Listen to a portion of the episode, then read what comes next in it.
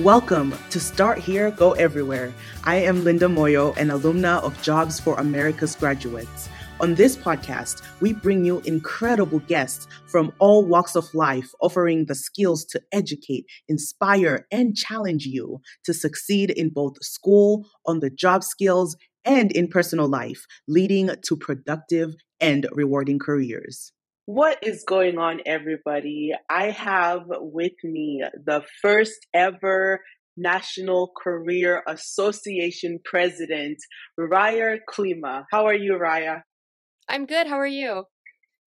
I am doing good. I am so excited to get to sit down with you and to hear a little bit about your JAG story and also to talk about this huge accomplishment that just happened a little over around a month ago now. So I just want to get started by you telling me how you got into JAG. So I joined JAG in seventh grade because there was a teacher that came while I was in sixth grade and just kind of like introduced us to the program, said, hey, this is what we do. If you want to take it as an elective, go for it. And I decided to take it just because I thought that it would be fun and I had never heard of it before, obviously. And I never could have predicted just how far it would bring me. Yeah. And so you officially started it in seventh grade, right? You got introduced to it in sixth grade and then started in seventh grade. Yes. So from seventh grade all the way to twelfth grade, what's like one of the most surprising things or one of the most uh, influential or important things that JAG has helped you with? Honestly, JAG has really helped me find my passion, whether that be helping people or like speaking to people in the public speaking sense, and also leadership. Like, I don't think I would be nearly as outgoing as I am now if I hadn't joined JAG in seventh grade. So tell me a little bit about some of the leadership things that you have been involved with all throughout the years. So I started my leadership stuff in eighth grade. I didn't do anything in seventh grade because I missed a lot of school on and off because of some medical issues. But in eighth grade, I was mm-hmm. a class chair, which was basically we had two junior high kids that would go with the high schoolers to L D C and to events like that. And it really was yeah. just a good experience for me because it finally put me in front of everyone else and kind of gave me the opportunity to be like, hey, I want to do something for you guys if you'll let me. And then it just kind of exactly. progressed from there. I mean, I was a regional officer every year of high school. I was the vice pe- president mm. for two years, secretary for one year, and then I was the president my senior year. And there's just been so many different things. Like even at the local level, I've done several different officer mm-hmm. positions like vice president and president. Yeah. So tell me about all these conferences that you have participated in, whether that's the C D C or the L D C. What was that experience like aside from that leadership push? So the first conference I ever went to was the Leadership Development Conference when I was in eighth grade. And it was a whole new thing for me. I was really nervous because it was the first time where I was going somewhere where I was going to meet kids that weren't from my school. And a lot of them were high schoolers. Yeah. Like not everyone was a junior high kid there. So mm-hmm. it was really kind of grounding to be around all of these people and be like, oh my gosh, I'm the youngest person here, but I'm still able to interact with them on that level. And it like introduced me to like motivational speakers and just a lot of different mm-hmm. aspects of going to those events, such as the meeting people, which is always my favorite part. I love talking to people. I love making friends. And then my freshman year, I actually went to that year's Leadership Development Conference and ran for vice president as a freshman, which no one else had ever done at that age. And after that, they actually mm-hmm. changed it so that you had to be a senior, like incoming senior. Ah. So I was the youngest person to ever run for that position. And even though I didn't win, it just gave me that push to continue to try. And then I ended up getting state yeah. vice president my senior year, which just kind of made it come full, cir- full circle. Of course. You know, something that I really like about you is that you're not afraid to like try new things, to step out of your comfort zone and just be a leader and be in those leadership roles and environments. And now I am so curious, how did you find out about this new thing that JAG was doing this year, the National Career uh, Development Conference, where you know, we were created or we did create this thing called the N C A, the National Career Association, which you're now part of. So tell me how that journey started. So I was a state vice president, and, you know, I got to do a lot of things in Kansas, and it just kind of kept fueling my desire to want to find a way to stay in the JAG program. And I wasn't really sure how I was going to do that, but I knew that I was going to make it happen. And then Bev Mortimer, the vice president of programming for JAG Kansas, she sent me a text, and or actually she called me. I was at work and she called me and she was like, "Hey, I think that you can run for this national office position." And I was just like, mm-hmm. absolutely mind blown. I was like, this could not have come at a better time. Like, this is all I've wanted to do since I was an itty bitty freshman. Aww. I just, I wanted to be up there with all of the people. And yeah. my first specialist will tell you that, that I said my freshman year that I wanted to be the face of JAG in some way at some point in my Aww. life. And I, I kind of yeah. did that, I guess. I mean, it's a, it's a team of officers, and I'm really excited to work with all of them, but it was just a really crazy process where I kind of found out about it. And then it was like, oh, we don't know if we're going to let you do it because we don't know what the costs are going to look like. And then I ended up getting to do yeah. it, and I've never been happier. So tell me about being at the conference, the experience. Were you uh, involved in any other competitions, or were you mainly concentrating on running uh, for this presidency? How was that like for you? So I actually was competing in public speaking, which technically, officers are not supposed to compete. Like, if you're running for office, you're not supposed to compete.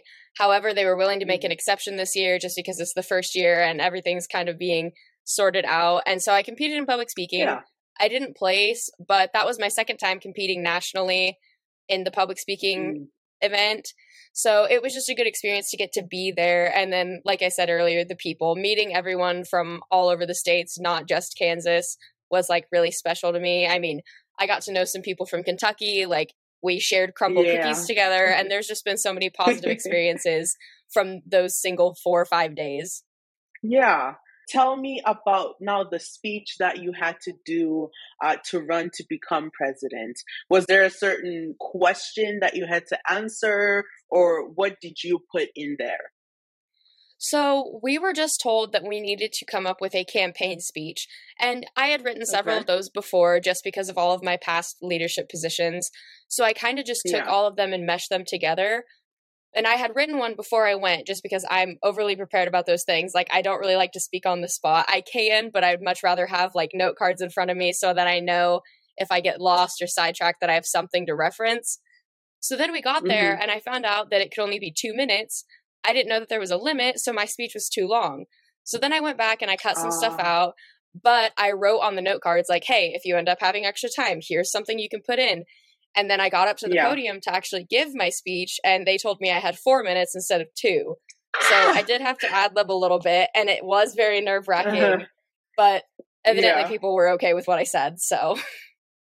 Hey, that's good. Do you remember part of your speech? I would like love, I know you don't like being put on the spot, but I would love to hear like little snippets of it.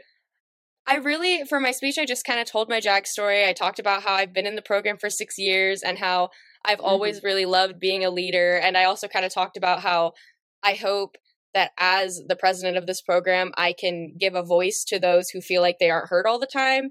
And I just mm-hmm. want to make sure that we all can use one voice, whether it be me or any of the other officers, to get what needs said across the table. Mm, let's talk about that, to give voice to those who either are voiceless or can't, um, how how would you say it, like talk for themselves. Like, why do you have that craving uh, to be that role model for people?